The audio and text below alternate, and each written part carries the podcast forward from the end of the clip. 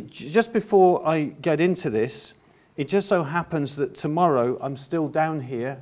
I, I work from Leicester. Um, my colleague Andrew lives in Seaton.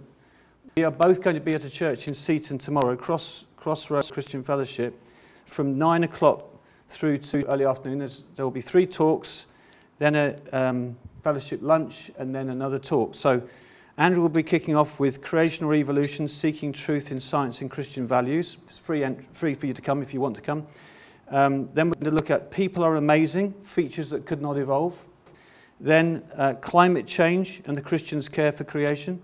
Some people think that Christians don't care about the environment. Well, a Christian should be someone who cares about the environment, but we need to be sure that the kind of environmentalist uh, environmentalism we have is sensible and not alarmist.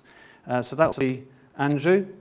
And um, then I'll be doing a talk, Stars, Their Purpose and People. So a varied selection of talks. So if you're interested in this sort of subject and you've got time tomorrow, um, or you know somebody in the area who's interested in going to such a meeting, we'd love to see you. Okay. Well, why have I called this talk Battle for the Mind? It's this, this issue of where we came from, origins, is much more than just about biology some theory about how animals change over time. It's a battle for hearts and minds.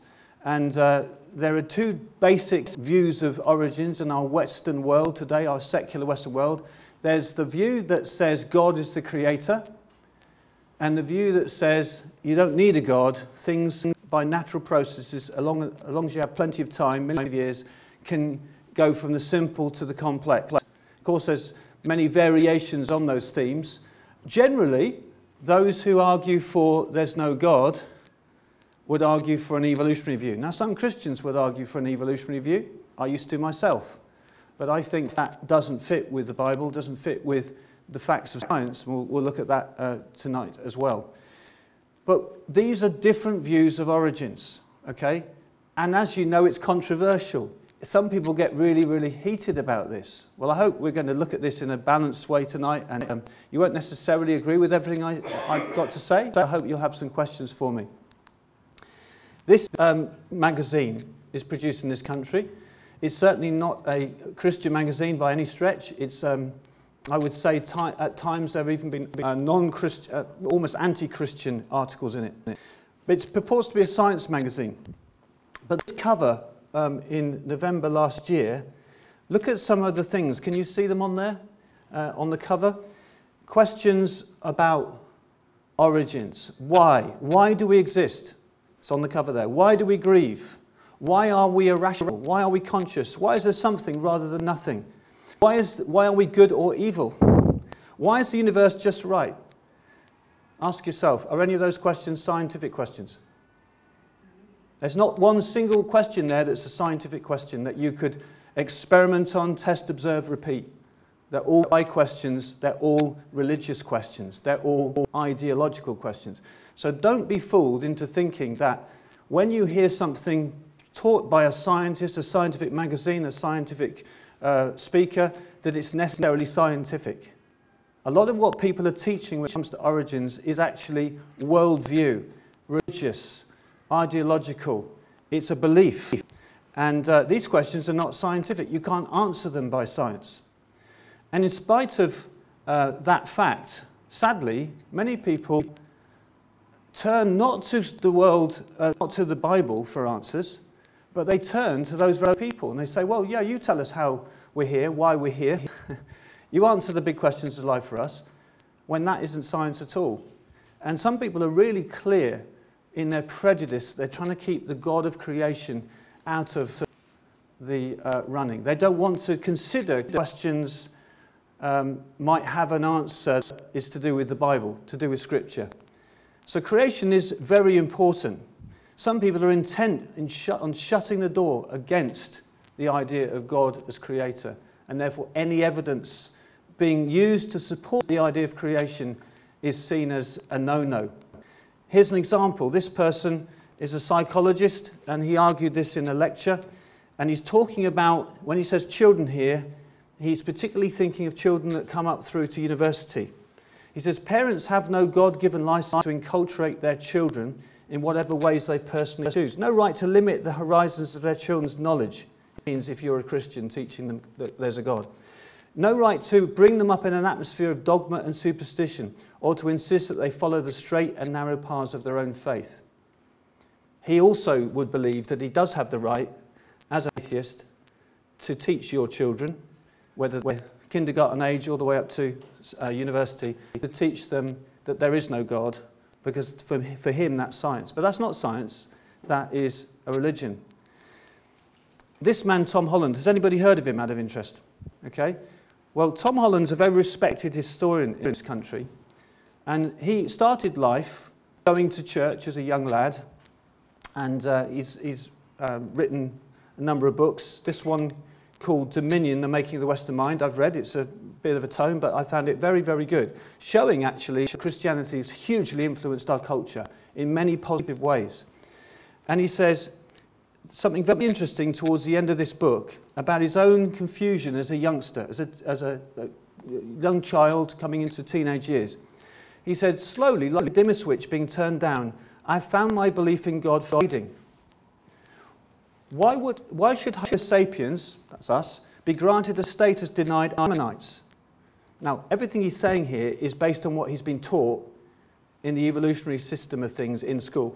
And this is what he's saying. Why, if God existed, had he allowed so many species to evolve, to flourish, and then utterly disappear? Those of extinction over millions of years. That's what he's referring to. Why, if God were merciful and good, had he permitted an asteroid to smash into the side of the planet, making the flesh on the bones of dinosaurs burst into flame, the Mesozoic seas to boil, and darkness to cover the face of the earth? Okay? I'm showing you an example of an intelligent man, influential man today, who says, I got really confused, though I was brought up to go to church, by the stuff I was learning. I did not spend my whole time as a child worrying about these questions, but sometimes in the, in the dead of night I would. The hope offered by the Christian story that there was an order and a purpose to humanity's, humanity's existence felt like something that had forever slipped grasp. Very sad, isn't it? He's not a cynic. If you ever hear this man or read him, he's not a cynic, but he's a non believer. Why? Because what he was influenced to believe in school and through the education system made the Christian uh, faith that he had in, in embryo as a boy disappear, seem irrelevant. He had to let go of it. But he knew that that offered purpose to humans, humanity's existence. Look, he knew it did. It knew it offered, he knew that message offered hope, but he had to let go of it all. Battle for hearts and minds, fought at the level of history. Now, is this the answer to say, well, look, we've just got to concede that science tells you how the world came to be? The Bible answers the why questions. If you read Genesis, it will never tell you why God created. It gives you a lot of information about what God did, sequence of events, and when He did it, but it doesn't tell you why he created. You, the Bible does tell you that as you move through the scriptures, but not there in Genesis. Should we, if, we if people are so confident that God used evolution, as some are, should we say in the beginning God evolved heavens and the earth? Rewrite Genesis 1, verse 1. I don't think too many people would be happy with that, do you? Even if they believe God used evolution, that wouldn't sit right with them. Why? Because it's not what the Bible says. So, did God evolve the heavens and the earth? What do you think? Atheists teach evolution is true, evolution is incompatible with the Bible. So, whether some of you Christians believe it or not, you should let go of Christianity like Tom Holland and just get real and realize that if, if evolution is true, we don't need God as an explanation. So, belief in the Bible as a revelation from God, the one creator of all things, is seen as irrelevant by many people in the 21st century. Why? Because science, they think, has proven the Bible wrong. By science, they mean evolution millions of years. We see in the UK lots of signs of the decline in Christianity in society. Here's just one example. Buildings that were once churches turned into buildings for other purposes. I moved to Leicester 21 years ago, and in that time, in my local few square miles, I've seen about four or five churches close, and none of them have reopened as, as Christian buildings. This is happening across country. Now, there are many good exceptions to this, but the general truth is Christianity is in decline. If I ask you, is, the church, is the country becoming more or less Christian week, week, on, week on week? What would you say?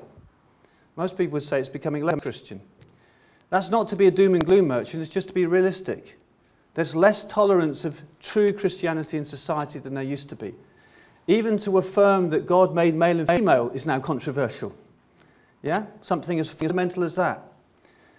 Now, I want to ask you to think about this a bit. Why is confidence in the Bible and in the God of the Bible being challenged today?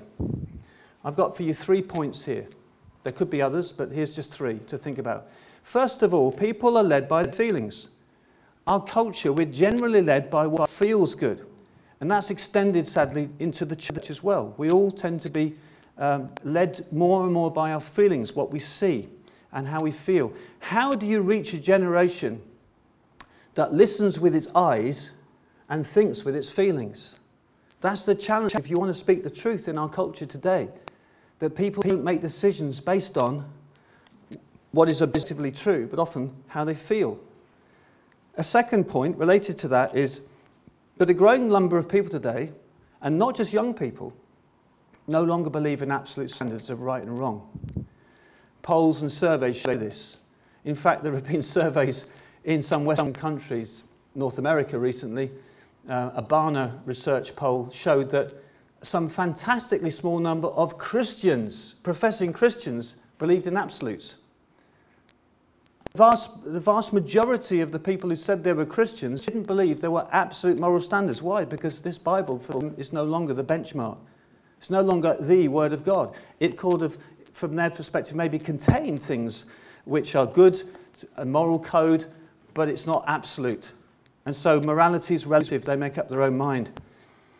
And then, thirdly, and as I said, this is not to say that there aren't other reasons for the lack of confidence people have in the Bible and in God today. But Christian teaching has been disconnected from its historical basis. In other words, as you look at the book of Genesis, it's really the seedbed of all Christian teaching and doctrine. Why do we know what marriage is? Where's that come from? Why are we even wearing clothes this evening? What is sin? How do you define it? Why do we die? Why do we need a Saviour? Why is Jesus called the last Adam? Big clue because there was a first Adam. Why do we have a seven day week? Why is there going to be one day a new heavens and a new earth? What's wrong with the present heavens and earth? Every one of those questions can only be answered, but is answered clearly, in the first few chapters of Genesis. And so there's a battle for hearts and minds, as my title says in my talk, but it's fought at the level of history. Now, these are two um, ends of the spectrum. I'm not saying that no one is in the middle, but a person who believes as a Christian that God created, believes God is a lawgiver, and believes that uh, he has the right to set the rules. A person who, at the other end of the spectrum, doesn't believe there's a God at all, has to believe in some form of evolution because that's the only game in town if you don't have an all powerful creator God to make everything.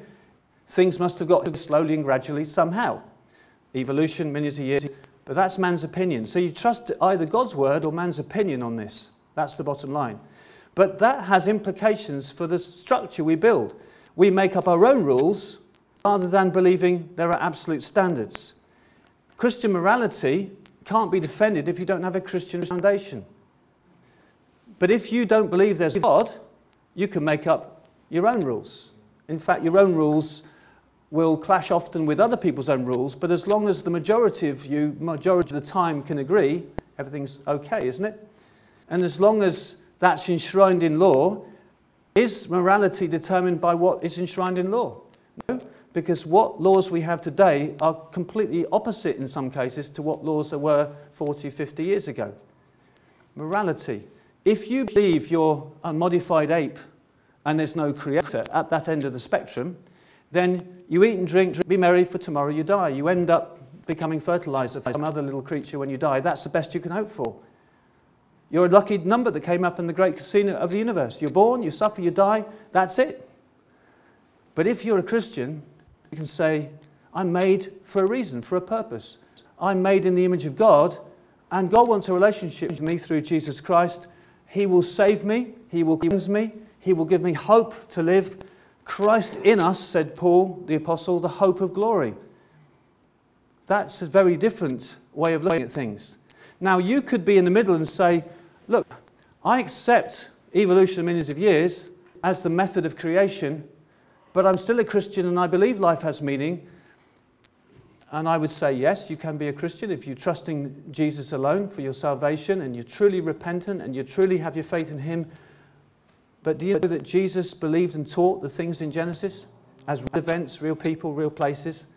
So that would mean that you're saying, I'm going to trust you, Lord Jesus, but you were wrong about origins. Can you imagine um, doubting Thomas going before the Lord as he saw his nail pierced hands after the resurrection, saying, My Lord and my God? But I have to say, you're saying about history. That's what people effectively are saying in the church today when they're saying that we don't need to believe what Genesis says. Now, here's a verse of scripture. I have taken it out of context, but I think I can do that because it um, really does apply here. If the foundations for what Christians believe are destroyed, what can righteous do? Now, you may not be a believer here, but that makes sense to you. Christians should be able to defend their faith, you might be thinking, as a non believer. And you're right. We should. But you should be able to defend what you believe, by the way, dear, dear unsaved man or woman tonight. Can you defend what you believe in the marketplace of ideas? If the foundations of Christianity are ignored, seen as irrelevant or mythological, if they're compromised, if they're flat out denied, how can a Christian hope to stand firm and defend his or her faith in the world we're living in today? A, a, a culture that's often hostile to Christianity. I love this verse in Proverbs. Um, Proverbs 3, verse 7 says, Do not be wise in your own eyes, fear the Lord, and depart from evil. Now, it's logical for someone who has no solid foundation for what they believe to be led by their feelings, as we, heard, as we said earlier. It's logical for them to reject absolutes of morality. My actions aren't hurting anybody. Most people think that the way I'm behaving is okay. We could apply that to sexuality and all sorts of things, couldn't we? We see it happening, playing out in our society every single day.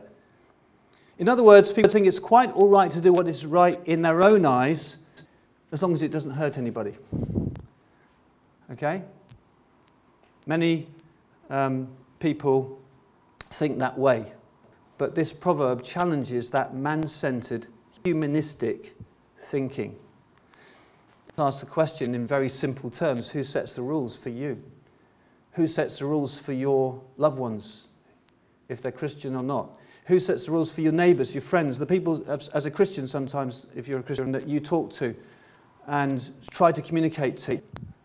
It says in the book of Isaiah, chapter 33, verse 22, a very interesting thing.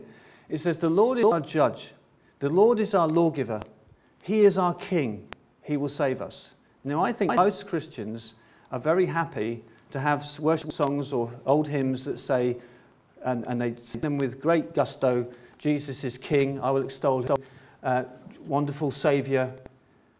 But how many are equally happy to say, Lord, you are my judge and lawgiver in their songs. It's all part of the same verse. God doesn't even take breath. You know, it's just, He is all of those things. Charles Darwin himself understood the connection that a person who doesn't believe in a creator ultimately gets to make their own rules. He said in his autobiography, man who has no assured and ever present belief in the existence of a personal God or of a future existence with retribution and reward can have for his rule of life, as far as I can see, only to follow those impulses and instincts which are the strongest or which seem to him the best ones. In other words, if, if you don't believe there's a God, if you don't believe in there's a future of judgment or reward, depending on how you've lived your life, then you just make it up as you go along. Whatever feels good, you do it, as long as no one gets hurt. That's really the philosophy, isn't it? So, morality, relative, it changes with the times. And it is changing with the times, isn't it? Very rapidly. I put this picture up earlier, but I want to flesh it out now with some life issues. Marriage, the sanctity of human life, the fact that human life is sacred. Where would you do, go back to defend that, by the way, Christian? God made us in his image, male and female, he created them. That's the only place you can go to defend that teaching of the sanctity, of the sacredness of human life. Why is abortion wrong? Why would euthanasia be wrong? Why is mucking about with human embryos different from doing the same with animal embryos? Because we're made in the image of God, that's why. But you have to go back to Genesis chapter 1 to defend it. You see the point? And the same is true of all of these other things that we see in society today.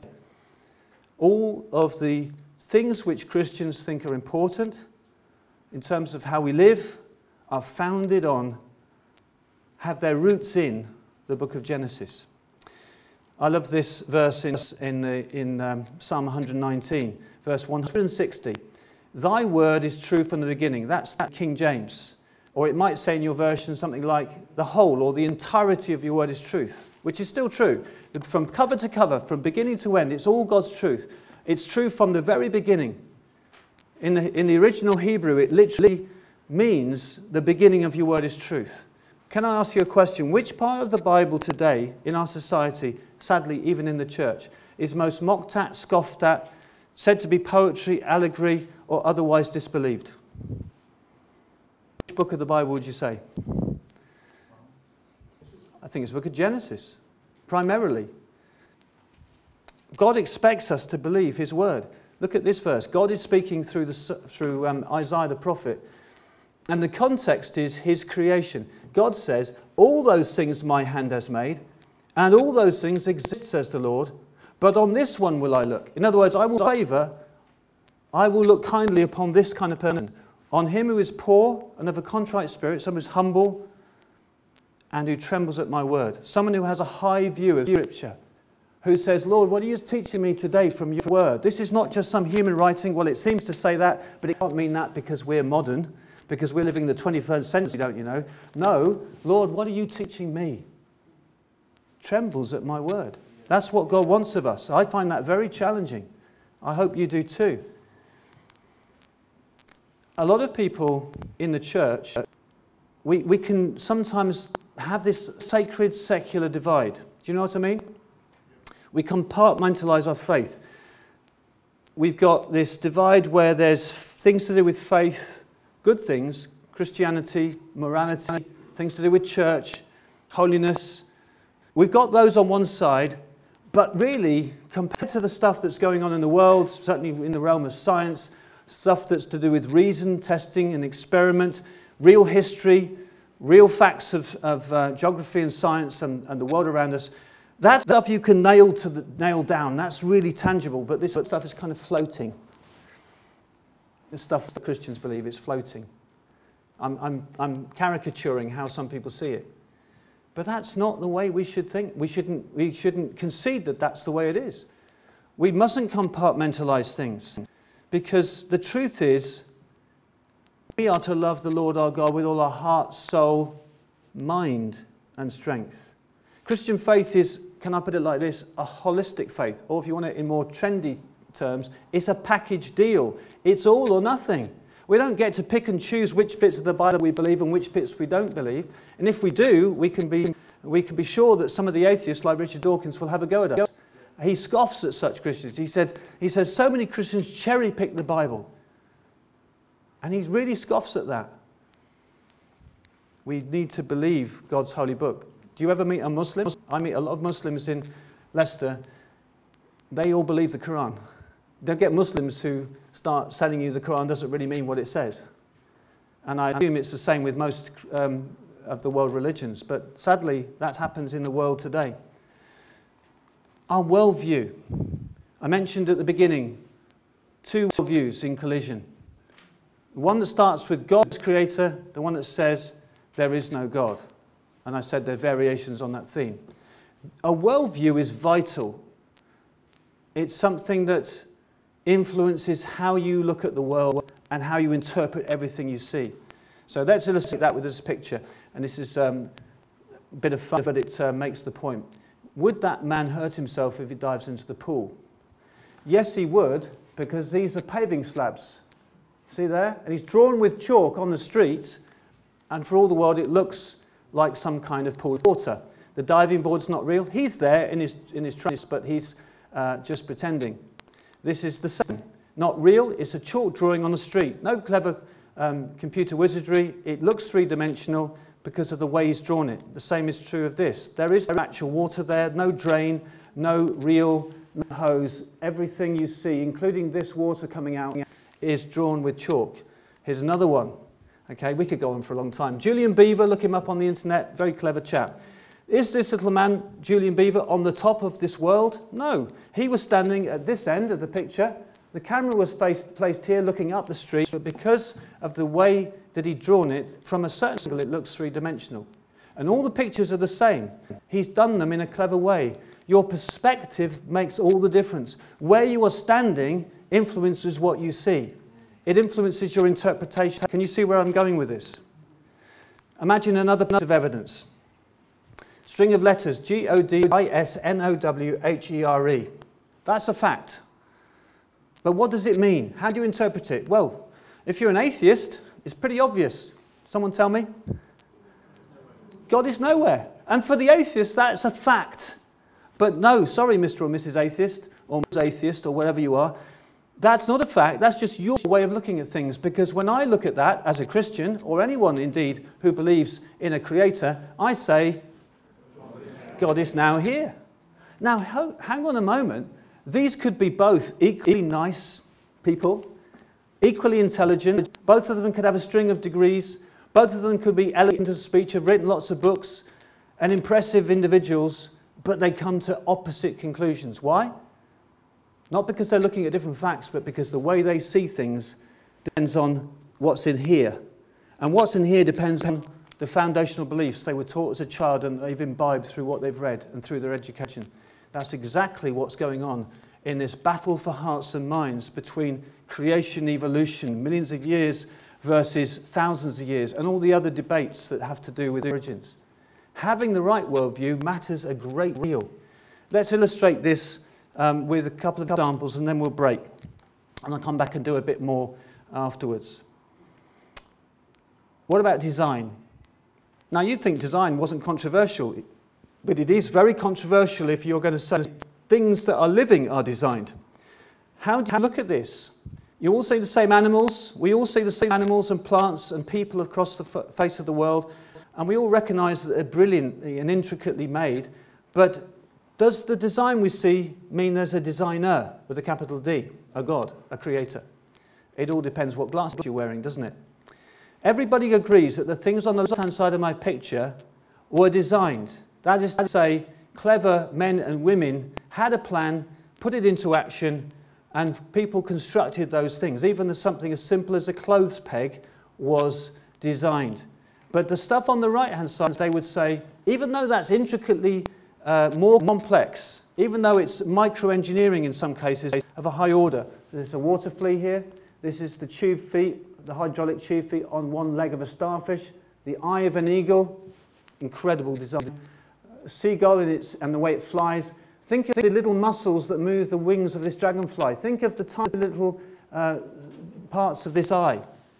Stupendously complicated. Ah, just an illusion because all you need is time and chance. Father Time, Lady Luck, Mother Earth, different Trinity. You don't need Father, Son, and Holy Spirit, Creator God. You just need lots of time on this earth, lots of lucky accidents, and you can have those complex things. Design's just an illusion. Isn't something other than the scientific evidence involved when someone can make that conclusion? Yes, it's their worldview. Their worldview that starts with prejudice against God.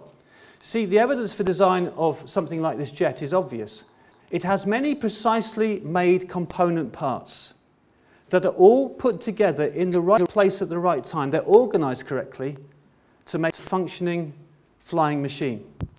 Exactly the same argument for design is used for things that we see at the big level, the macro level, or the micro level.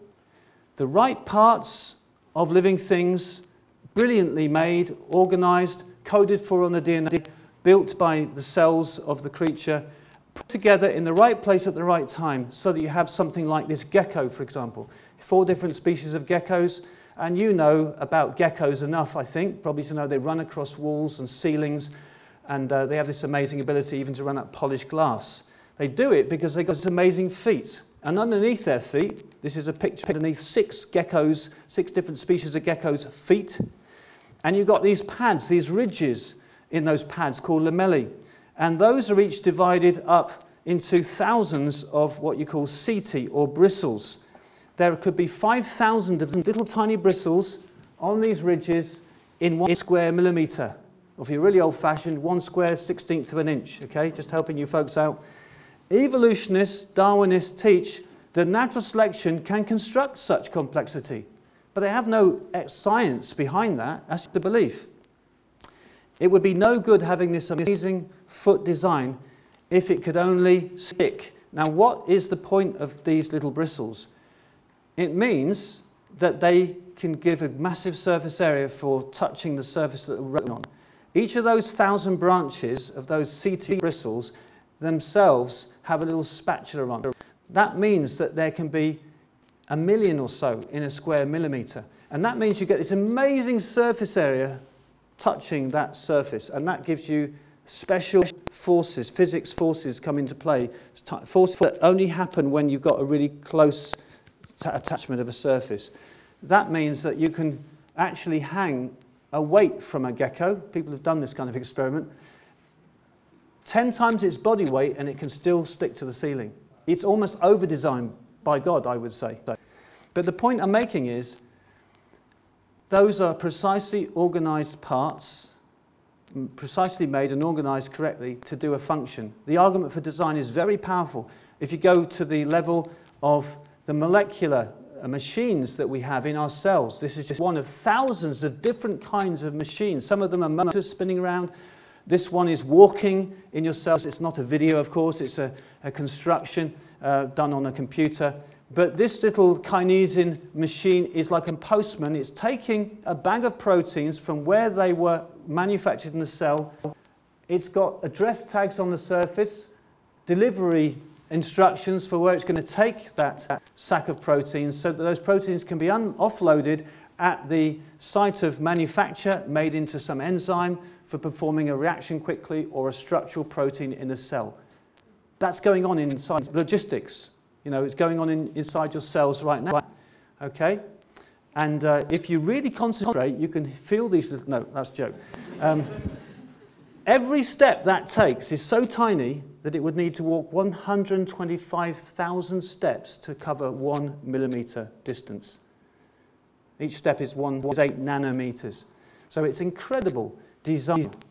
And that's the kind of thing, friends, that should make us think of a creator God and not buy into the idea that somehow lucky accidents, deep time, um, somehow produce that. We don't have scientific explanations for those motors forming. We don't have scientific explanations for the big stuff forming.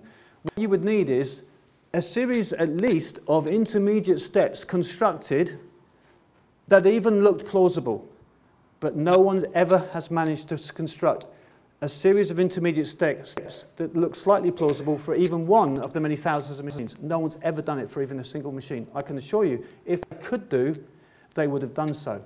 But even that would just be a theory, because that wouldn't mean it did actually happen.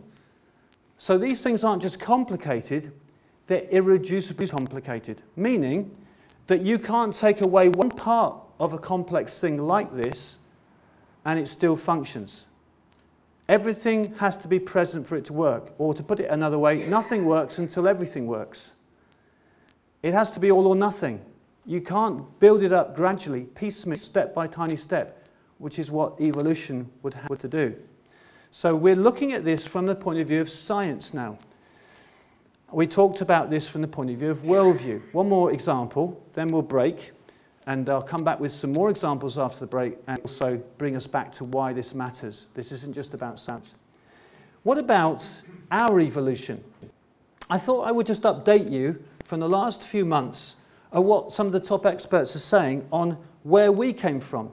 Now, if I said to you, what evidence would you say supports the idea that man evolved from apes, or that you have heard that supposedly supports the idea of man from ape like creatures? You'd probably point to things like, well, isn't our DNA meant to be about 99, 98% similar to chimps? That, by the way, is completely wrong. I'm not going to go there tonight unless you want to ask me later.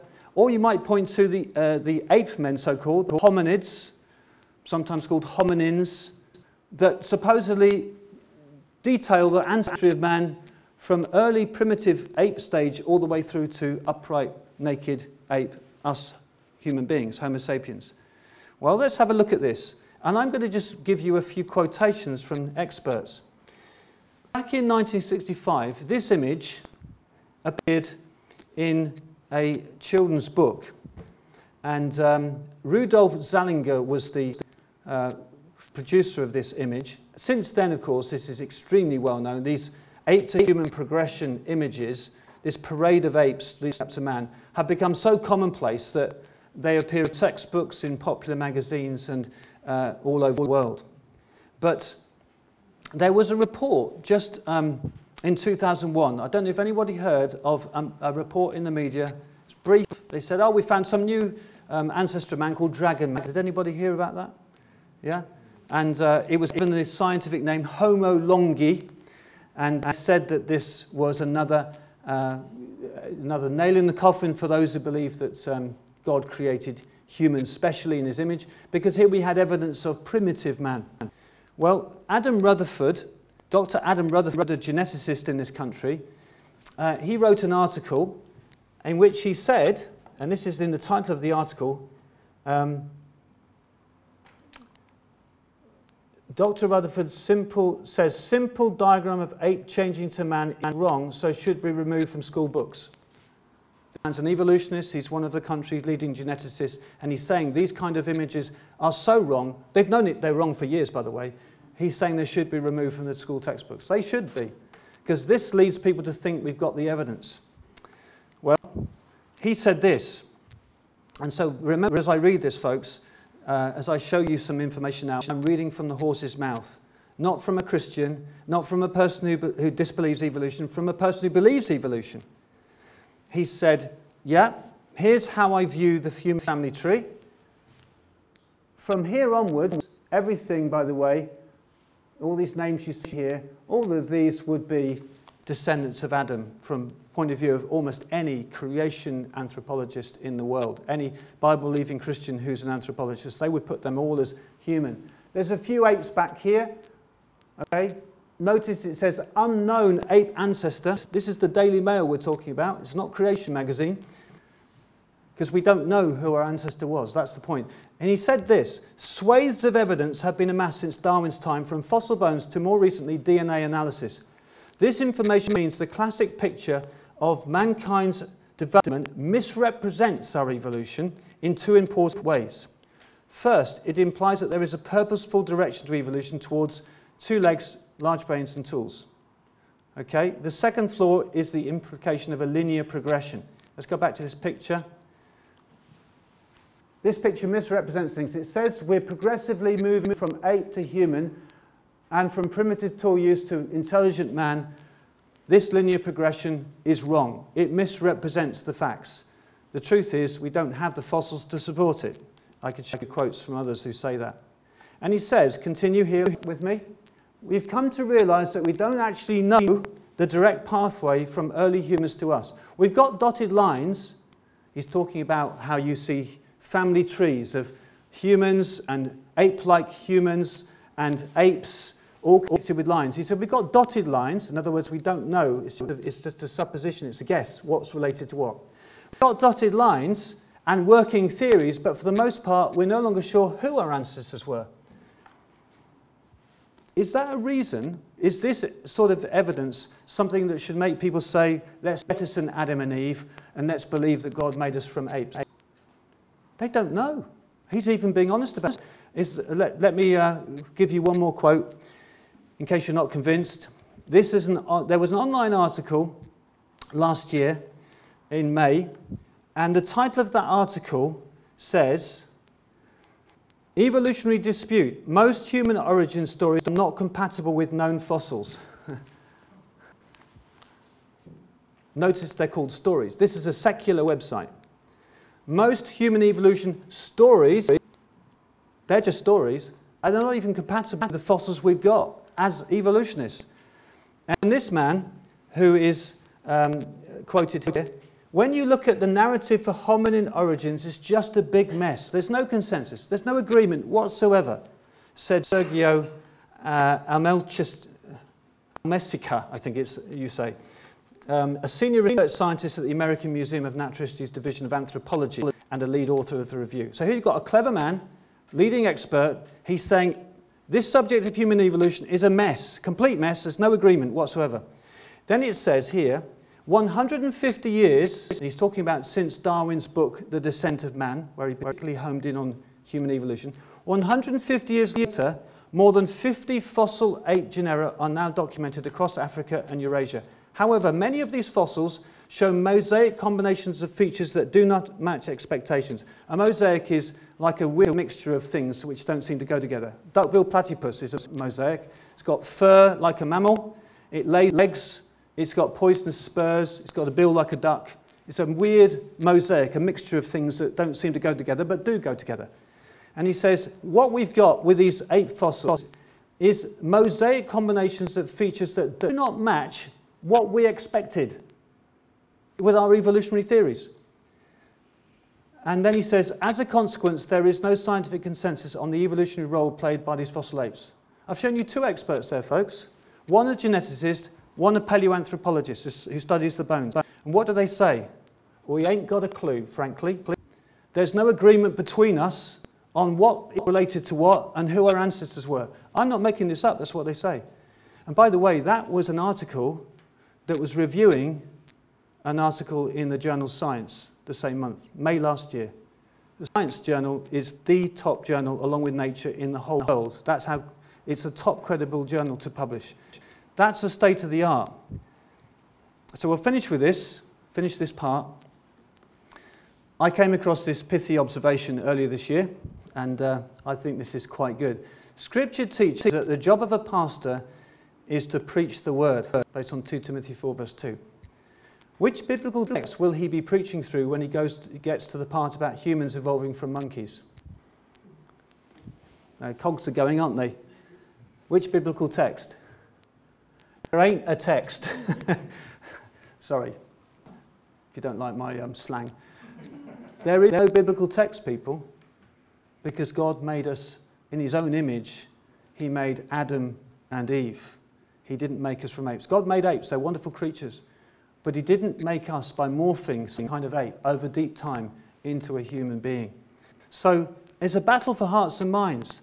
Is it just a case, with the examples I've given you, that we're ignoring the facts? No, I'm agreeing with the latest scientific evidence that says, in this case, we don't know who our ancestors were. If you don't know, folks, then let me tell you, does. Okay? Well, that's just the it's for later. We're going to break now, and uh, it may seem a strange place to stop, but uh, you'll be able to ask me questions in the break and, you, and maybe look at some of the literature. There's various literature at the back. I'll say, give you a few more pointers later, but um, can I encourage you, please, to consider uh, looking at the Creation magazine. Ask Andrew and I if you've got any pointers for literature, I'll give you some more pointers towards the end. God bless.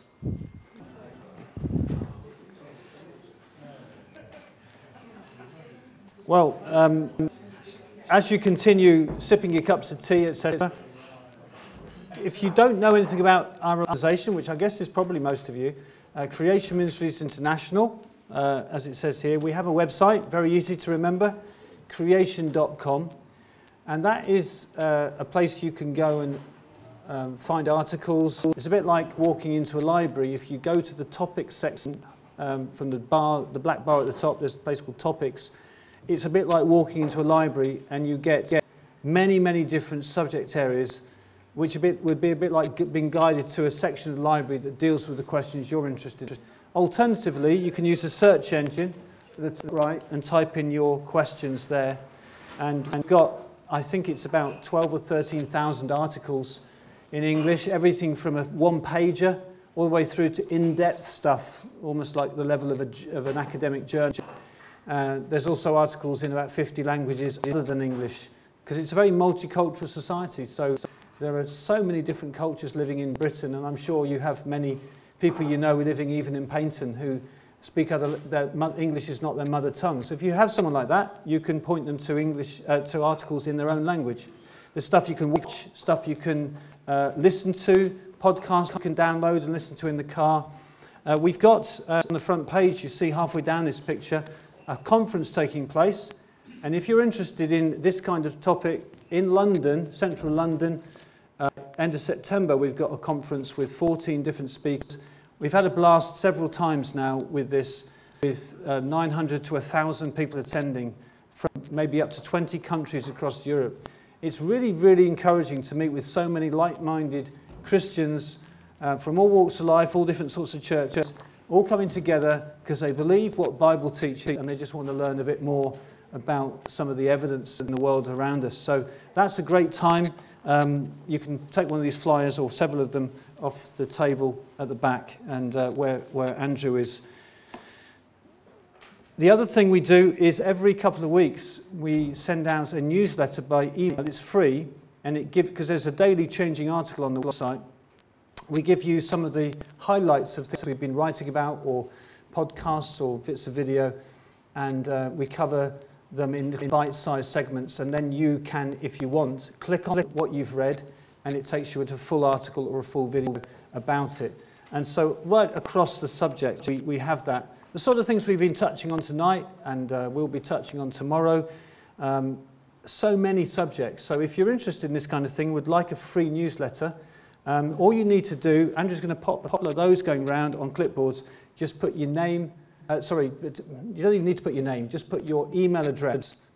If you want to be told about meetings like this happening in your local area, put your postcode and then we will target you for that. But that's all it's used for. We will not spam, we will not send you stuff you haven't asked for. We will not pass your information to third parties, I promise. Uh, and if you decide you're getting too many or you you're not using them so much, you just unsubscribe with a click of a button. It's dead easy. But I encourage you to consider that as a great way of getting information. And also, it's very easy, Christian, to read the article and think, I'm going to pass it on to so and so, so and so, my, my friend or this person I've been trying to reach. Say, check out this article. I'm interested to know what you make of it. You have yourself a discussion. And the result of that discussion might lead to you being able to share your faith ultimately. So that's a great thing to do. Well, we were looking earlier about worldview and how your different worldview influences how you interpret what you're looking at, the scientific facts or evidence. They don't just speak for themselves, they're interpreted. And the way you see things, remember what I said, depends on what's in here. What's in here depends on the beliefs you have, your foundational beliefs, where you're standing, what you learned as a young person, what you've been taught. And when it comes to the age of the earth, this is one of those controversial topics, these hot potato topics. Or people say it's just an irrelevance, absolutely irrelevant. Well, let me get you thinking about it just for a moment. I think the world is a few thousand years old, probably 6,000 years old, or, or a few, few more thousands, certainly not hundreds of thousands or millions of years. Why do I believe that? Number one, because I think that's what the Bible clearly reveals.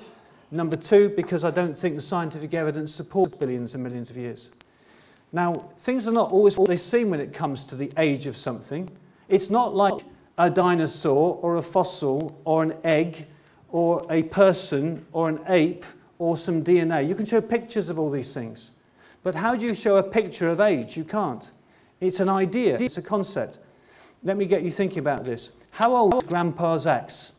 Grandpa, you're sat at Grandpa's knee, and even if some of you are grandpas yourself or grandmas, imagine when you were a small child you sat at Grandpa's knee and he's showing you his treasured axe. And he said, This is a fantastic axe. It belonged to my great, great, great, great, great grandpa.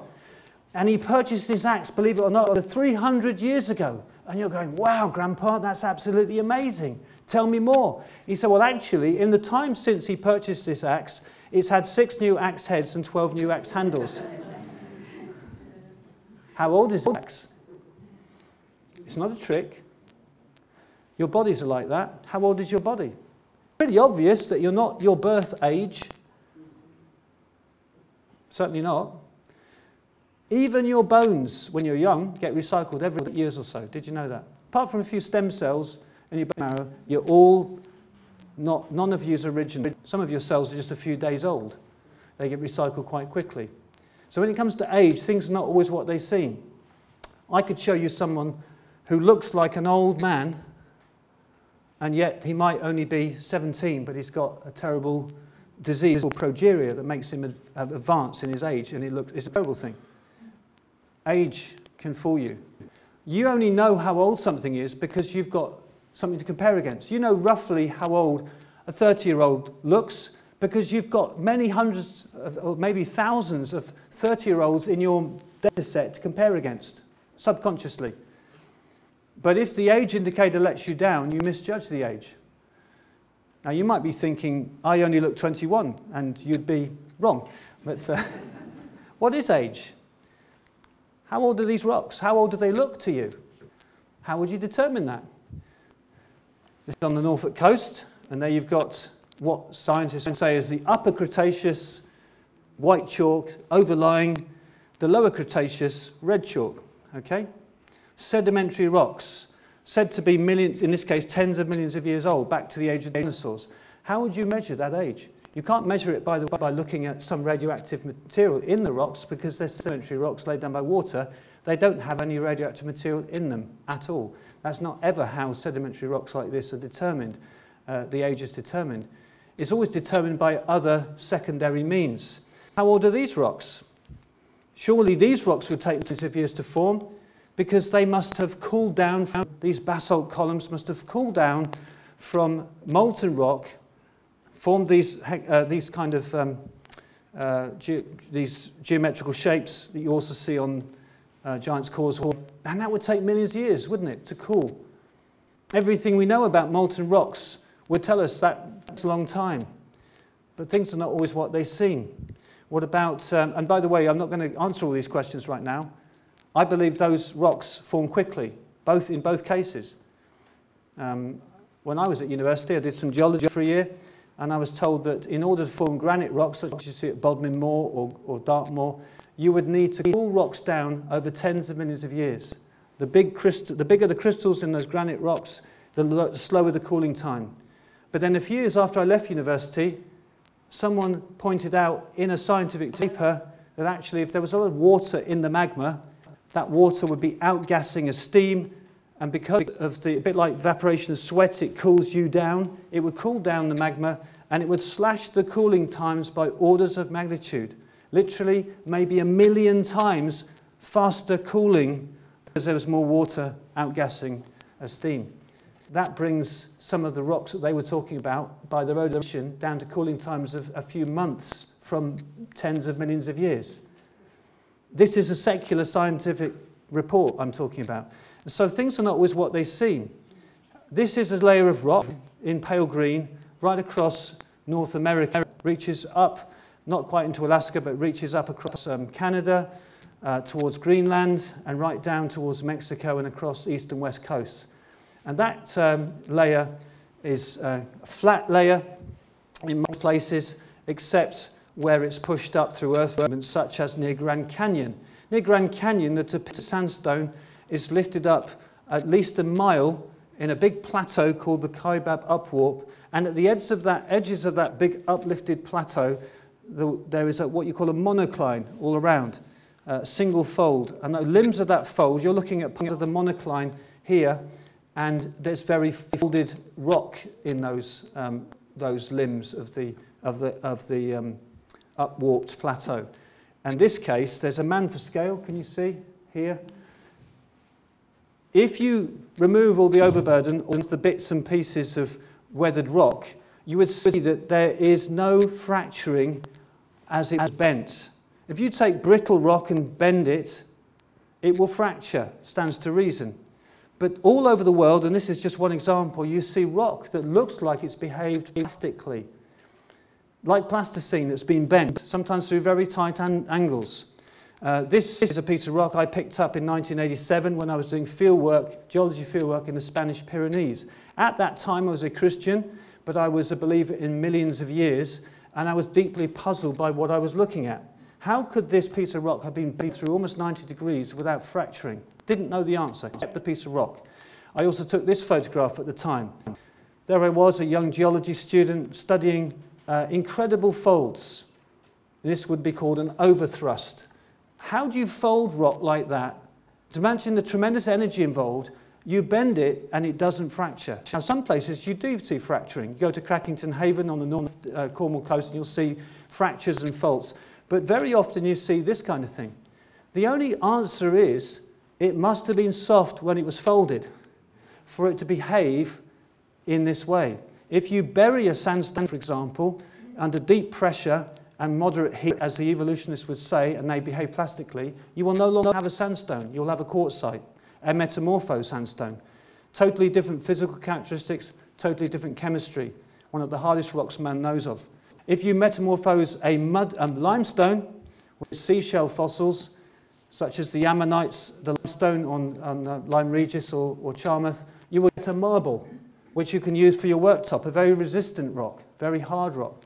You metamorphose a mudstone, a shale, it would be, it's a very friable rock, it, you can break it almost with your fingers, but that would become a slate, such as you find in the quarry Blaenau Festiniog in Wales. Very, very hard, sheety, uh, metamorphic rock. Totally different physical characteristics, totally different chemistry, and therefore pressure and moderate heat is not an option. You cannot use heat and pressure to bend these rocks. Therefore, they must have been still soft when they were folded, soft sediment formation. Therefore, the timescale for laying them down and folding them is so swift the rock didn't have time yet to go hard before it was folded. You with me? This is powerful evidence against millions of years for laying down the rocks and folding them. I presented this evidence in front of professional geologists and they cannot gainsay it. They don't like it, but they can't gainsay it. Why? Because it's obviously true. And so the wool is being pulled over people's eyes on this. Here are some hills on an island. You know that old phrase we have in English, someone is as old as the hills? So you folks in here, I'm sorry to say, are older than the hills. This island formed in 1963. I'm just a bit younger than some of these hills, okay?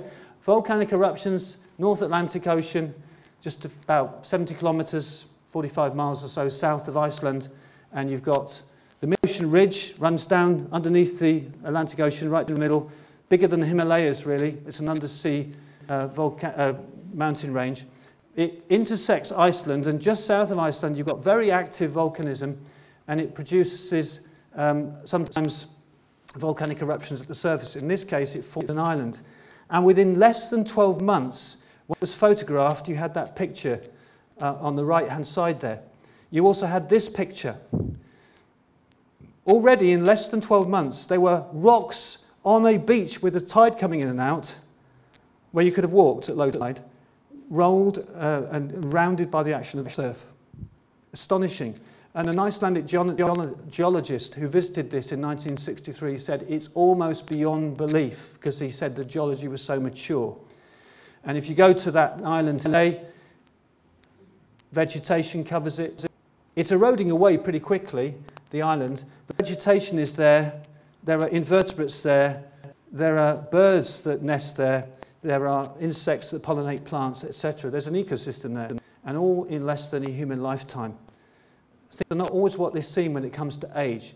None of this proves the age of, age of the earth of only thousands of years in the Bible.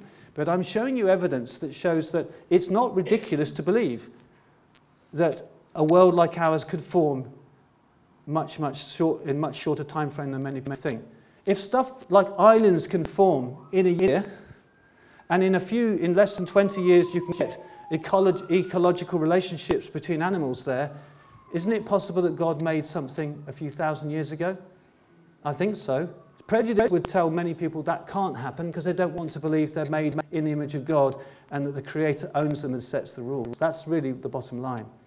It's uncomfortable to think the Creator God who, to whom I'm accountable. And that's why I want to come back full circle to what I said at the beginning. This is not just about interesting science. Some of us find the science interesting. It's about where we came from ultimately. What makes us tick? Why am I here? The big questions of life. Where do we come from? What's our origin? Why am I here? What's the meaning of life? What happens after death? Is there life after death? Why is there death and suffering? That's another big question of life, isn't it? How do we answer these questions? Well, if you go to Scripture, it's very clear that God created a perfect world. Very good, God called it, which in the Hebrew means morally and physically perfect. There was no death and suffering, there was no decay and disease, there were no animals killing each other. The Bible describes a picture where animals only ate plants, and it was so. Genesis 1, verse 30. People and animals were vegetarian in the beginning. It didn't stay like that because man rebelled. Genesis chapter 3. Man disobeyed God. We heard about that in the reading just before we started that Justin read. God cursed that world because of man's rebellion.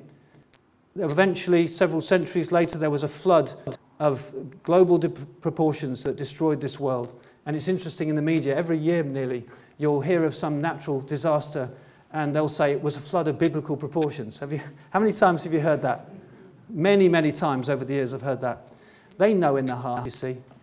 Uh, think about how much Christian terminology, as an aside, still appears in the mouths of arch They'll talk about something big being a leviathan or a behemoth. Yeah? They won't call it a dinosaur. They know in their hearts that we're dealing with something different than uh, an ordinary elephant. They'll talk about a blood of biblical proportions.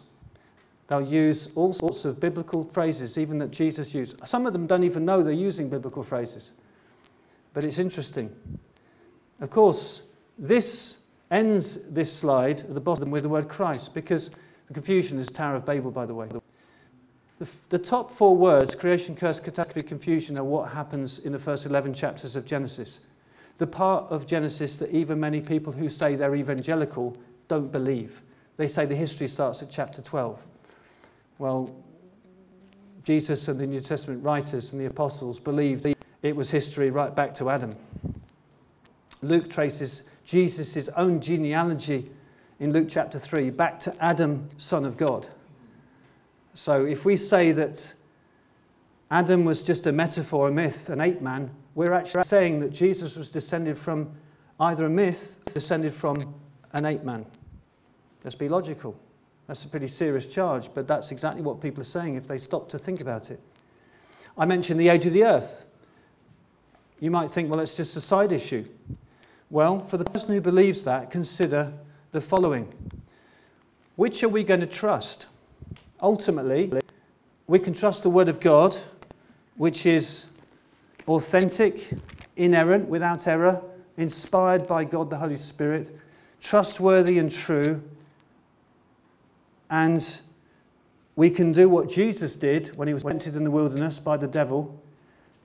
He would quote scripture and say, It is written, man shall not live by bread alone. It is written, you shall not tempt the Lord your God. He quoted scripture, he stood on the authority of scripture. Or we can put our trust in the theories and ideas of men and women who are not there, who are not there to see the world created, but who assure us it's billions or millions of years old, and that everything that we see today can come about without the need for a designing hand, without the need for a plan and a purpose. And yet, evolutionary beliefs that people hold to are not the same that Darwin believed they held to, because they're being rewritten and rewritten and rewritten. Compare that to the scriptures. It is written, it's solid, it's dependable, it's trustworthy. You can stake your life on it, or it is being rewritten all the time. The theories that people are propounding today to support evolution are different from the ones in the past. There are plenty of people today in leading evolutionary circles who are saying natural selection isn't the way that evolution happens. Mutations are not what gives you the new material that natural selection works with. Some people are still evolutionists, but they deny natural selection and mutations. Why? Because they know they don't work. They know they don't create anything new. Mutations are just destructive. So, are we going to trust men and women who, however nice and polite and well meaning and honest some of them may be, ultimately they are sinners, they are flawed, and when they've rejected the word of God, they're actually guilty of unbelief. Are you going to trust in them to take you into further unbelief or believe God's word? It's really that simple. I know that's quite a stark choice. It's meant to be a challenge. Now, when you think about evolution, it's not just interesting, potentially to some people, an interesting biological theory of how animals and plants change over time. It's a horrible process because in order for the, the fittest to survive, the weak, the unfit, must die so that they don't pass on their genes to the next generation. That's the whole way evolution is supposed to work. Dog eat dog, survival of the fittest. Nature red in tooth and claw, as the poet Alfred Lord Tennyson put it in his poem Memoriam. This is the way evolution works suffering, death, predation, disease, parasites. Is that the way God set the world up in order to ultimately bring you and I into existence? What does the Bible say? The Bible says death is not a creative process, but is the result of human rebellion. Therefore, says Apostle Paul, just as through one man, clearly Adam, sin entered the world, one man, his actions, Genesis 3. Therefore, as through one man sin entered the world, and death through sin, death is the result of sin, and thus death spread to all men because all sinned. Why are we sinners? Why do we die? Because our ancestor Adam sinned. Why are we called sinners? Are, do we sin because we're sinners? Or is it that because we sin, we are sinners? In other words, what is the Bible saying here? It's saying it's because we're sinners that we sin. It's in our constitution. That's what it says here. Sin and death spread to us. It's our fatal disease.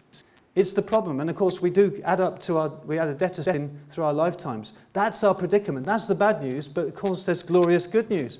The bad news, clearly taught in Genesis, is that sin came into the world through one man. As Adam, all dies, says Paul in 1 Corinthians 15, verse 21 and verse 22. Genesis is therefore the foundation for sin, the foundation for death. It gives us the, the definition for where, that, where those things came from. Sin is not just some undesirable social behavior that we need to root out of our lives because it would make society a better place. Sin is rebellion against God. That's what the Bible makes clear. That's the bad news, but the good news is because we messed up, because we have a great need, there is a Savior because Jesus, the God man, became the second man, the last Adam, came to our rescue. And the good news is that if I repent of my sin, if I have a change of mind, if I turn away and put my faith in Him, allow the fact that He has done everything necessary, nothing I can do to make me right with God, then the Bible says my sin debt is washed away. It's cleansed away. God puts righteousness on me. Jesus pays the fine. Jesus is punished in my place. And I'm so glad about that. And every true Christian says, Praise God for that. Thank God for that. The gospel is founded on Genesis. And if you get away, if you take away Genesis as an historical book, you have no longer the teaching that defines sin, defines death, and explains why the gospel makes sense. If you have no sin and death as a real issue for humanity, then you can ask the question quite legitimately why did Jesus need to come into the world? Why did he need to die? If all that God was doing through sending Jesus was giving us a good example, why would Jesus have died? So we have the importance of the gospel in Genesis. Here's that verse I mentioned. Since by man came death, says Paul, by man also came the resurrection of the dead. For as in Adam all die, that's the bad news, that's our predicament. Even so in Christ, here's the good news all should be made alive. All that believe and trust in him will be made alive. This whole chapter, 1 Corinthians 15, this great chapter on the resurrection, is full of comparisons between the first man and the last man, the last Adam, between the natural man and the heavenly man, the man of dust and of heaven. And if we have faith, if we connect, we're all in Adam, but we need to be in Christ by faith. If we are, then the death that we face is not something to be worried about because ultimately the grave is just the beginning of eternal life. A death, where is your sting? A grave, where is your victory? The sting of death is sin, the strength of sin is the law, but thanks be to God who gives us the victory through our Lord Jesus Christ. That's the great uh, battle cry of Apostle Paul.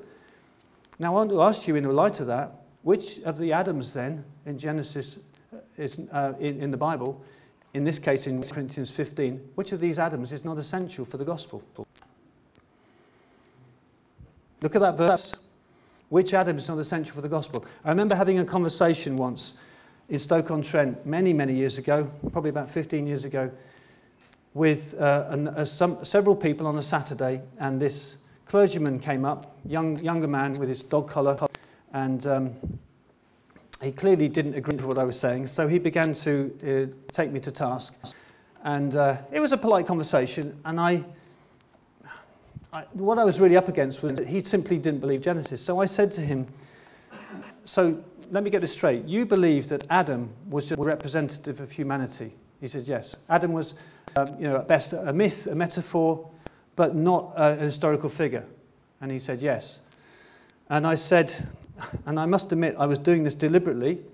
I said, So when it says, as in Adam all die, it really just should mean, as in a myth all die. And when it says, death came into one man through, uh, death came into the world through one man, it's really death came into, one, into the world through a myth. And when it says that Adam was an ancestor of Jesus, Jesus descended from all those characters, Jesus was descended from a metaphor. You got the point. You see, it makes mockery of the whole New Testament. It's not just a case of, oh, that's just your interpretation of Genesis.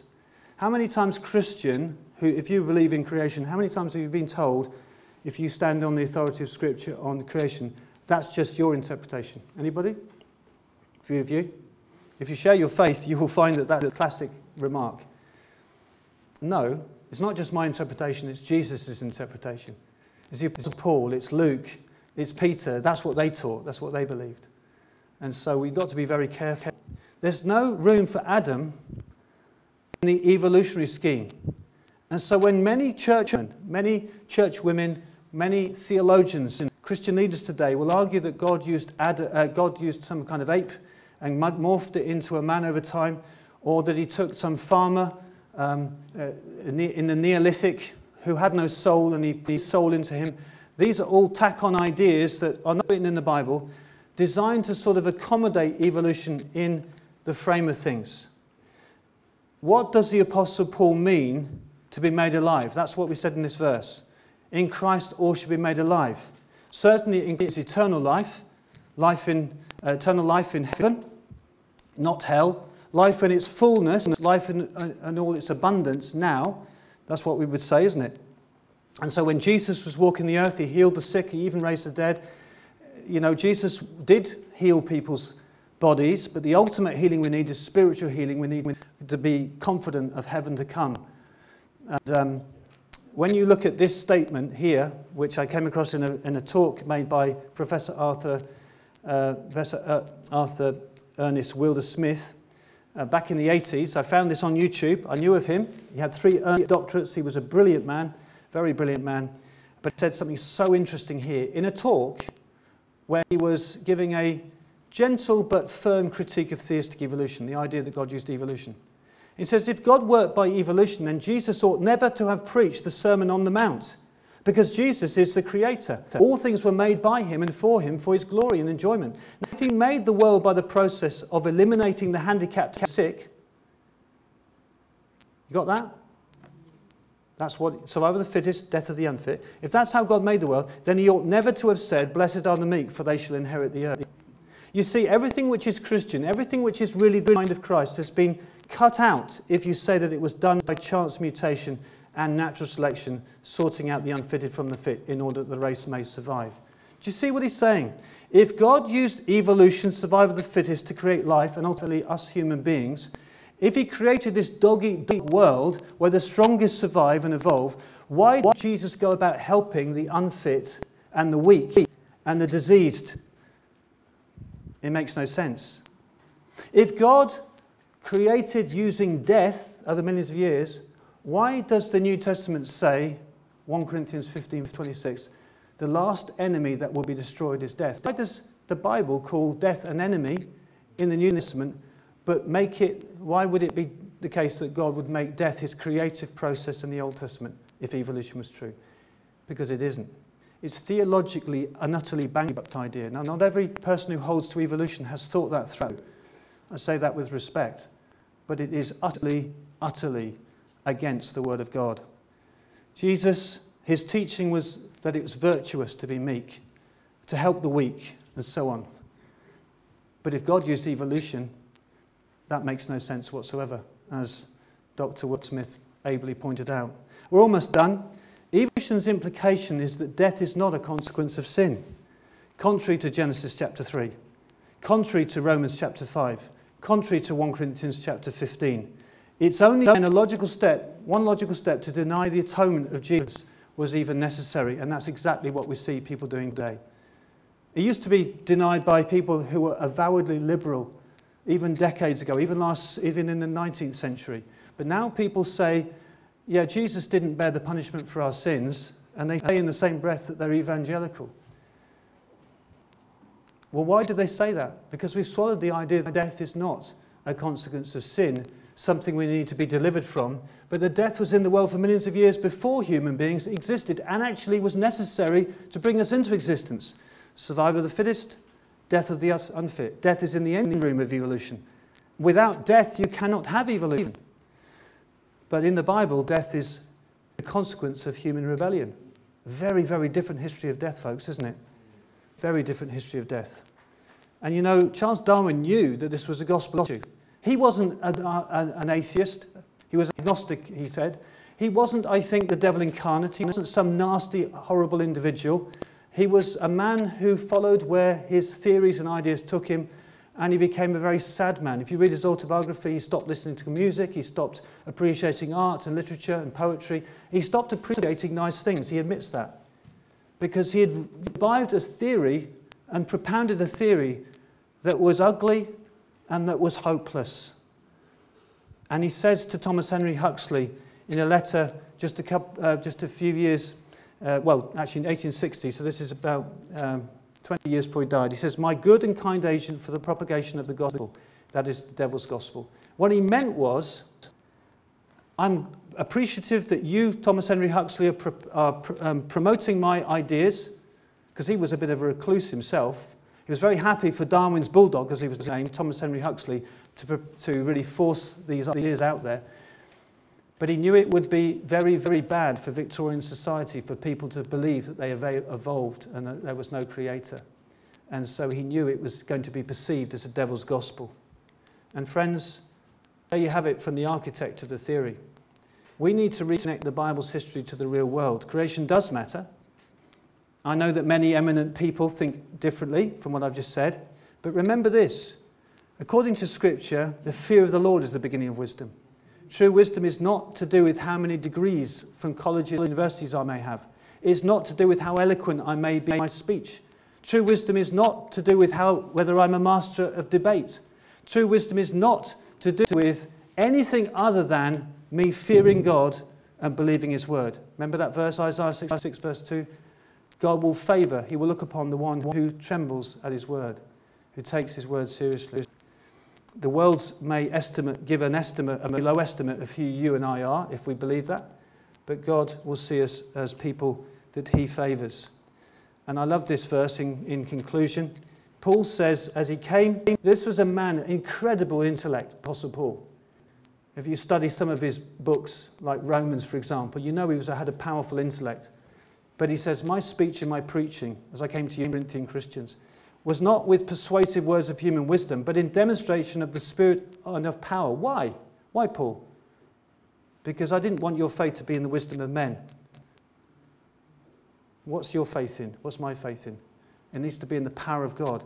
Someone was telling me in the interval about how when he got, became a Christian, first time he look, looked at a daisy, that daisy, he suddenly saw it. He was kneeling down, doing a border, he saw that it just humble daisy, and that daisy spoke to him of the majesty of God, the wow, the artistry of God. Just a daisy. I say just a daisy. You see the point? So, friends, let's, let's make sure we're standing upon the Word of God. If you want to explore further, and you can ask some questions in a moment, um, I mentioned the importance of not imbibing theistic evolution. As a view I've held myself, I'm not here to condemn anybody. If you have trouble with that uh, idea, or you know people that do, I wrote a whole book on that, Evolution and the Christian Faith. Um, theistic evolution in the light of Scripture. And I show how doctrine by doctrine in the Christian faith it is actually underlined by the idea of evolution. So um, that I find to you if, that's, uh, if that would help you. If you have many questions, all sorts of questions like what about the dinosaurs? What about um, plate tectonics? What about the age of the earth? Six or days? What about um, the fossils? What about carbon dating? What about the Nephilim? Are the extraterrestrials? Those Genesis 3. What about the, um, the um, different so called races of human beings? Why is, does God allow bad things? Why do some animals look like they're designed to do bad things? Killing and eating. And they've got, they're equipped with claws and teeth and all the rest of it. All sorts of questions. About 60 questions answered in about 20 chapters in the Creation Answers book. And uh, that, that's back there. Uh, that's it there.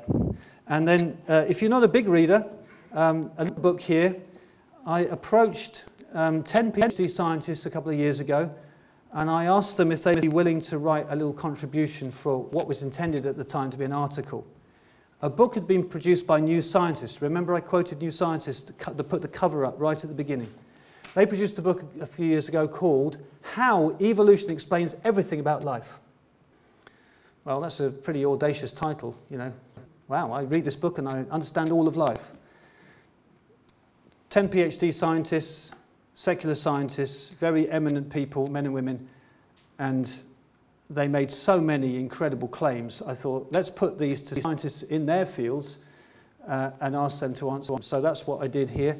And uh, I topped and tailed it, presented the gospel at the end, and that's a short 80 page illustrated book with um, contributions from 10 scientists writing in their own expert fields. So that's, um, uh, you can buy that for just £2.90 and get a whole stack of them if you wish. Um, yeah, PhD scientists do exist who believe the Bible. I've had people in the past tell me, you mean to say there are scientists at working universities who, don't, who believe Genesis, who don't believe evolution? I said, yes, lots of them. They're in minority, but I know there are certainly thousands of them across the world. And uh, here are just 30 in this book. Now, it looks like it's, I think the cover is not very great. It's a bit sort of primary colours like it's for children. Inside, it's a very classy magazine style book. Uh, so have a look at that yourself. That's on offer at the back. You might not get your information by reading, you might prefer to watch something.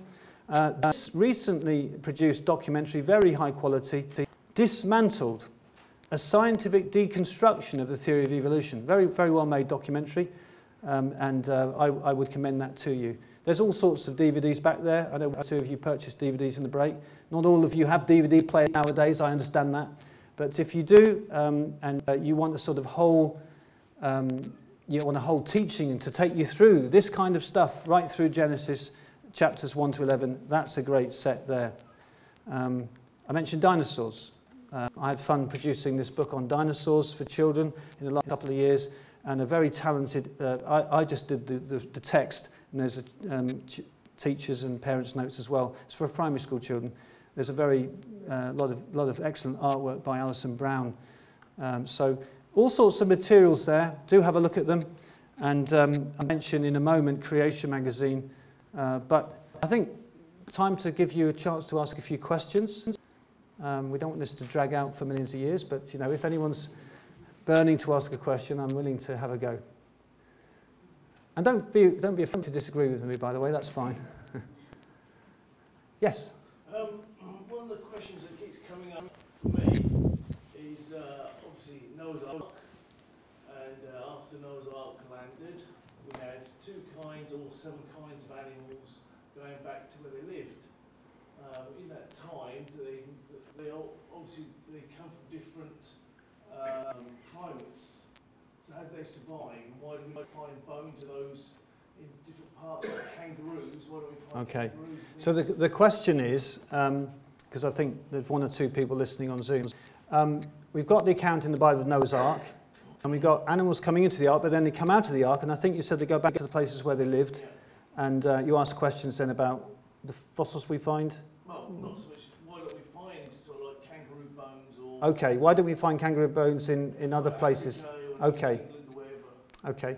The first, there's a few questions there. Very quickly then, uh, you can get more information in that red creation answer book that I mentioned here, okay, and some of the other resources. But the short answer to your question is, God did not make, the, the, where we see creatures living today, their, their habitats, um, even their whole ecosystems, are totally different from before the flood. The flood, you have to imagine, is not some like a bath filling up and going down, leaving a bit of sediment the continents that we have today wouldn't have been the same continents. And there are a number of reasons we say that. Number one, it says the fountains of the great deep broke open and the windows of heaven were open. So we're, we're talking about something catastrophic. The type of uh, event we're talking about would have involved volcanic activity, And you might say, well, fountains are great deep. Yeah, most of what comes out of any volcano is water. Fountains of lava, like Mount Etna, that type of volcano, more than 90% of the material coming out is water in the form of steam. Even the explosive type of eruptions like Mount St. Helens, um, probably 70% of the material that causes the big explosion of blowing its top is steam. So fountains of great deep, I'm convinced, is not just hydrothermal water coming up, but it's volcanic activity. We're talking about, therefore, a destructive flood What a geologist would call a tectonic event. It's cataclysmic. And in fact, the Bible uses unique words. In the Hebrew, Mabul, for this flood, not used of any other flood. In the, there are other floods mentioned in the Old Testament, but never is the word Mabul used for those types of floods. And in the Greek, in the New Testament, I think it's cataclysmos, like, like cataclysm we get from that Greek word. Again, unique words indicating we're talking about something very different from ordinary floods. Why do I say that? The world's geography is totally different, the continents are different. And there's evidence that there have been plate movements and that continents that are now far apart, uh, or land masses are now far apart were once closer together. A lot of that evidence that scientists talk about, and they span it out over tens of millions of years, can be collapsed into the time frame of the flood. It's catastrophic plate tectonics. It's runaway subduction, not slow and gradual, you know, fingernail speed growth a year, um, you know, for the movements of the plates. So when you factor that in, you're looking at our geography today, the distribution of the continents, the land masses, very different from before the flood. Therefore, all of the animals today are not going back to where they were before the flood. They're making a living where they've got to. And so they've migrated out into this virgin world, destroyed, presumably vegetation beginning to come forth. They're establishing new ecological niches, their, their local place to live. New habitats develop, new ecosystems, relationships between animals and plants develop. It's totally different from before the fourth flood. And probably some animals, some plants didn't fare so well, and that results in some, some of the extinction. Your question about the um, the kangaroo is really a question generally about marsupials, I would say. So animals, mammals with pouches that, um, nurture, you know, the, the young are born very, very tiny. They crawl round into the pouch. They are fed with milk in the pouch and they develop that way. The joey of the kangaroo, the little, and, and, and all the other um, marsupial mammals. It's not actually the case that marsupials are, um, are only known from Australia. You do find, um, and certainly fossils of marsupials are known from other continents, including South America. So how did the animals like the, why does it seem that you get a concentration of marsupials in Australia? That's an interesting question. And because I've taken up quite a bit of time, I would suggest going and reading that in that book. If you don't have money with you, you can, look, you can get the, the chapters for the Creation Answers book online uh, as well. But yeah, these are good questions. Yes. Um, so I'm on the streets fairly regularly and having good conversations with people. I'm right with you in everything here, and I need an answer for ice cores. Can you tell me how the biblical view is, you know, to interpret ice cores, please? Okay. Well, shall I tell you what? Uh, I do have a talk on this. Let me just briefly dive into it, and um, I'll just show you a picture. So not everybody's going to know what ice cores even are. So let me just do that very quickly. Uh, it's just easier to show you a picture. Um, the bottom line is ice cores are the result of drills down into an ice cap um, like Greenland or the Antarctica.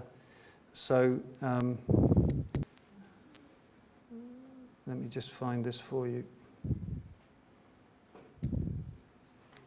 So here we've got Greenland, for example, and those funny names, North GRIP, GISP 2, etc., are places where they've drilled down into the ice. And they believe in Greenland, the ice is, um, represents about 110,000 years of deposition.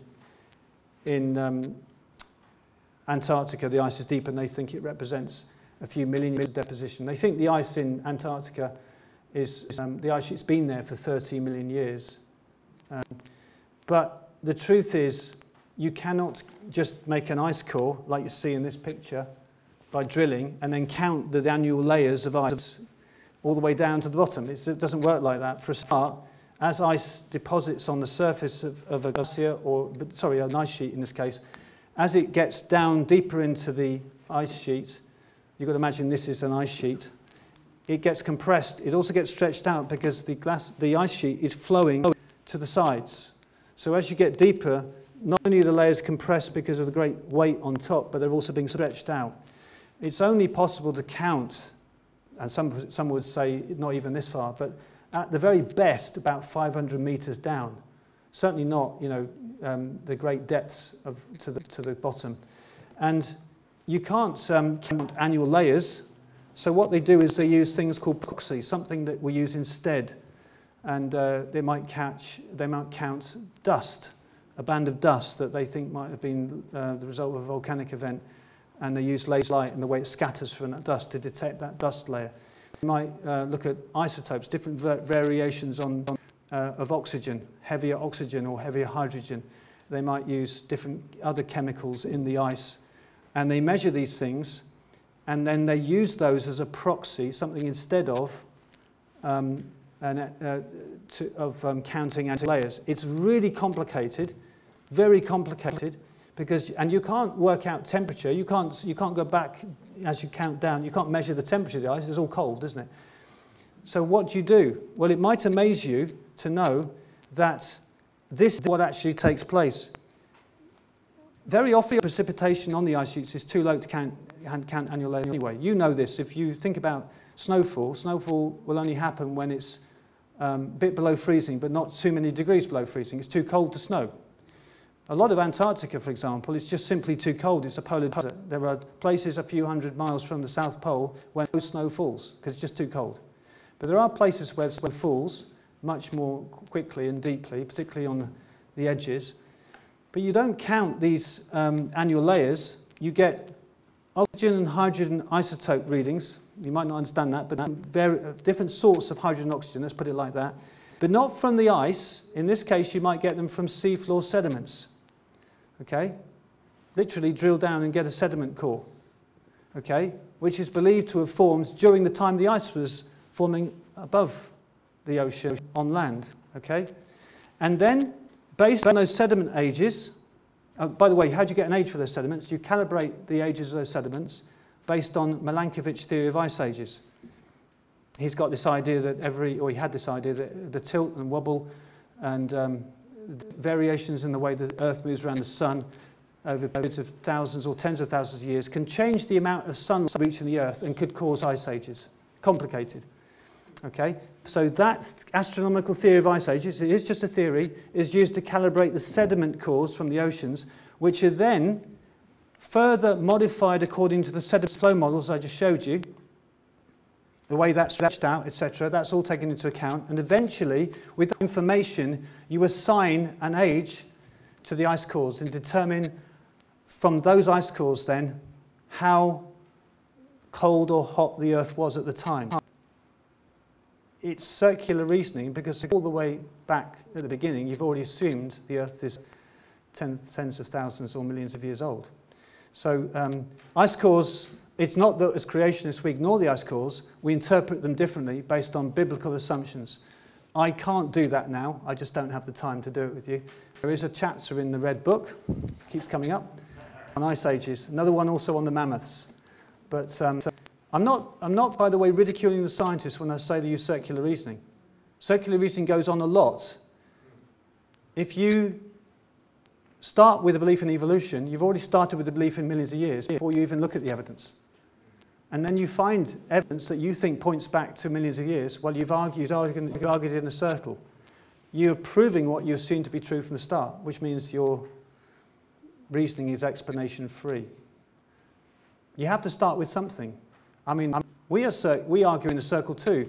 If you think about it, a Christian who believes this is the Word of God believes it on the top of Scripture, not on some independent.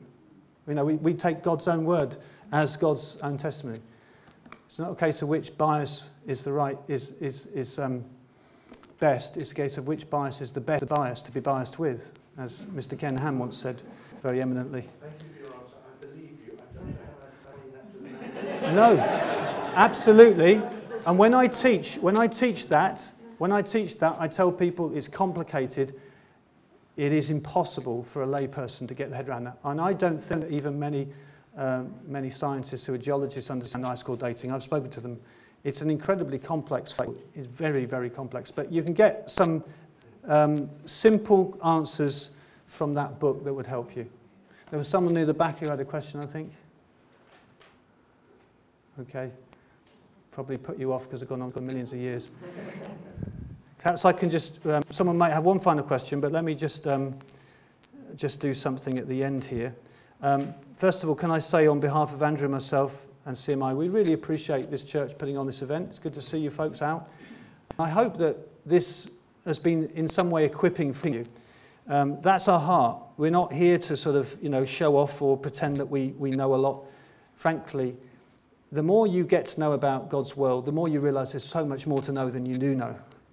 And we're just dabbling. We're just it's like tiptoeing in the Atlantic Ocean. And to say that we, we can swim across the ocean, we know everything about the ocean when you've just dabbled in the shallows is ridiculous. And so um, we, we, we admit that. But um, what we do know is that you're left with an impression after a message like this. Hopefully, it's made you think, hmm, there's more to this than I thought. This is important theologically, it's important biblically, and there's actually some science that's on the side of this. And if you want to find out more, I would encourage you to consider, more than anything, a subscription to our Creation magazine. It comes out four times a year. It's um, full colour. There's no paid advertising. There's a children's section in the middle, and uh, it's been going since 1978. It obviously looks different from what it did then. It is really a superb tool, a ministry tool, if you like, if if you want to share your faith, a witnessing weapon. Not you hit people over the head with it, but you share information from it with people. So this is the issue that's just coming out uh, in a couple of days. And um, we always have a few pages of focus. That's commentary on bite-sized bits of commentary on some of the things that have been in the news um, from the world of science. We have articles on dinosaurs. This one is called um, Battling Behemoth. And uh, there's all sorts of interesting discoveries being made about dinosaurs these days, which um, uh, is actually surprising to the uh, experts and yet very supportive of the creation worldview. Um, this is the cover article, The Strange Tree, the amazing design of the baobab tree. Um, Big Bang, science or science fiction? No, some, there are Christians who believe the Big Bang are not, uh, you know, um, and there are even people who, uh, who reject evolution who believe the Big Bang. But I think the Big Bang has big problems scientifically. But not only that, I don't believe that it is compatible with a straight reading of Scripture. The architects of the Big Bang predominantly were atheists who were trying to come up with an idea to explain how the universe got here without God. And that's very clear when you look at the testimony of men like Stephen Hawking. I could, I could spend a whole hour just reading quotes to you from learned men that I've gathered over the years who were top physicists and astrophysicists who show their atheistic assumptions. And so, Big Bang, we need to question it. Uh, bacteria, master compass builders. The, the, the incredible complexity of bacteria now is unbelievable. I won't go into it, but this is seven motors in one. Discovered a few years ago. Seven motors in one. And if you turn motors next to each other, guess what you need? You need something in between that will stop them chafing. And that's exactly what they have. And because it's seven motors in one, it can swim a lot faster than the one, the one that's just got one motor, because it's attached to an outboard propeller called a flagellum. So these are super fast little slugs. What incredible um, micro miniature engineering has gone into that? Isn't evolution wonderful? Amazing. Well, yeah. Um, here's something Andrew's written uh, Science Fraud. Dr. Mike Sutton has shown that actually um, Darwin, I'm afraid, was a plagiarist. It's long been suspected. The extent of his plagiarism has not been understood, and this man, Mike Sutton, has made that quite clear. So that's a very brief review by Andrew, and you can ask him more. Uh, this one, Severed Slug Slick Survival System. This is a really weird um, discovery about these slugs that, that automatically decapitate themselves. God's made some very strange creatures, and um, we have a children's section Um, this one's on planets and dwarfs and comet, asteroids and comets. The point of this is to equip you. It's evidence for the whole family, for young and old. It's, it's, a, it's a scientific magazine, it's a, it's a biblical magazine, so it, it's, it's for these people who are prepared to think. But it will help some people, no end, to have this kind of information if they go through school or university. We've got many, many testimonies of people who say this equipped them to stand firm while they watched the faith of their other peers who had grown up in Christian homes disappear altogether. It's so important to make sure young people are equipped. So if you don't get a subscription for yourself, maybe consider a gift subscription for another person. And uh, the top quote here someone loves giving their copy of the magazine away when they've read them. The bottom quote someone who says, Someone passed on to us a copy of the magazine, now we're subscribing. Another way to share truth is just to slip someone a magazine, buy someone a magazine. So um, I said I, set, spent a bit of time on that because it's such a wonderful tool. I was getting this a long, long time before I joined the ministry. Uh, I know that's true of Andrew as well. He, he knew about this magazine a long time before he was working for this ministry. And you can get it digitally as well, just for £3 a year. So um, Andrew's going to do this quickly. Just drop a few clipboards around. It's got forms like that on. And um, if you could just pop those around. If you don't want to, that's fine. This might just save a bit of time. If you do want to, put your details down. You'll get a free back issue to take away with you. You can just um, pop those around, Andrew.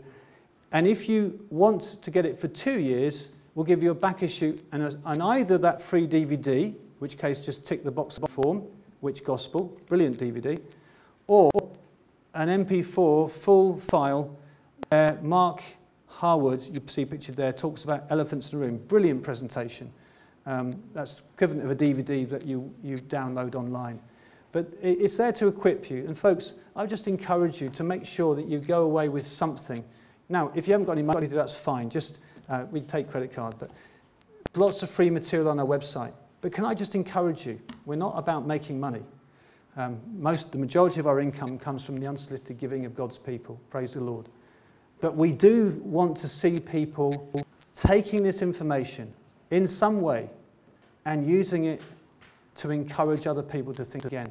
It's an absolute tragedy, you know, that there are people who go right through a Christian upbringing and they go through a Christian church, Bible believing church, and within a few months of getting to college or university, they walk away from their faith forever. Surveys show this right across this country, in other Western countries. It's absolutely incredible. The majority turn their back on the faith. Why? Well, when people have looked into this, do you know there's number one, there's one reason why? Because they went to churches, they grew up in families where no one answered their questions on science and faith. If you've got answers, you'll be rock solid, you'll stand firm. That's so critical. And I'm sure there might be one or two people here who could give testimony to that fact. So I do encourage you to make sure that um, some young person you know is equipped. Thanks so much, Just. And I've taken quite a bit of your time on a Friday evening, but um, God bless you. And uh, do pray for us. Uh, we, we, we certainly appreciate the prayers of God's people for our ministry.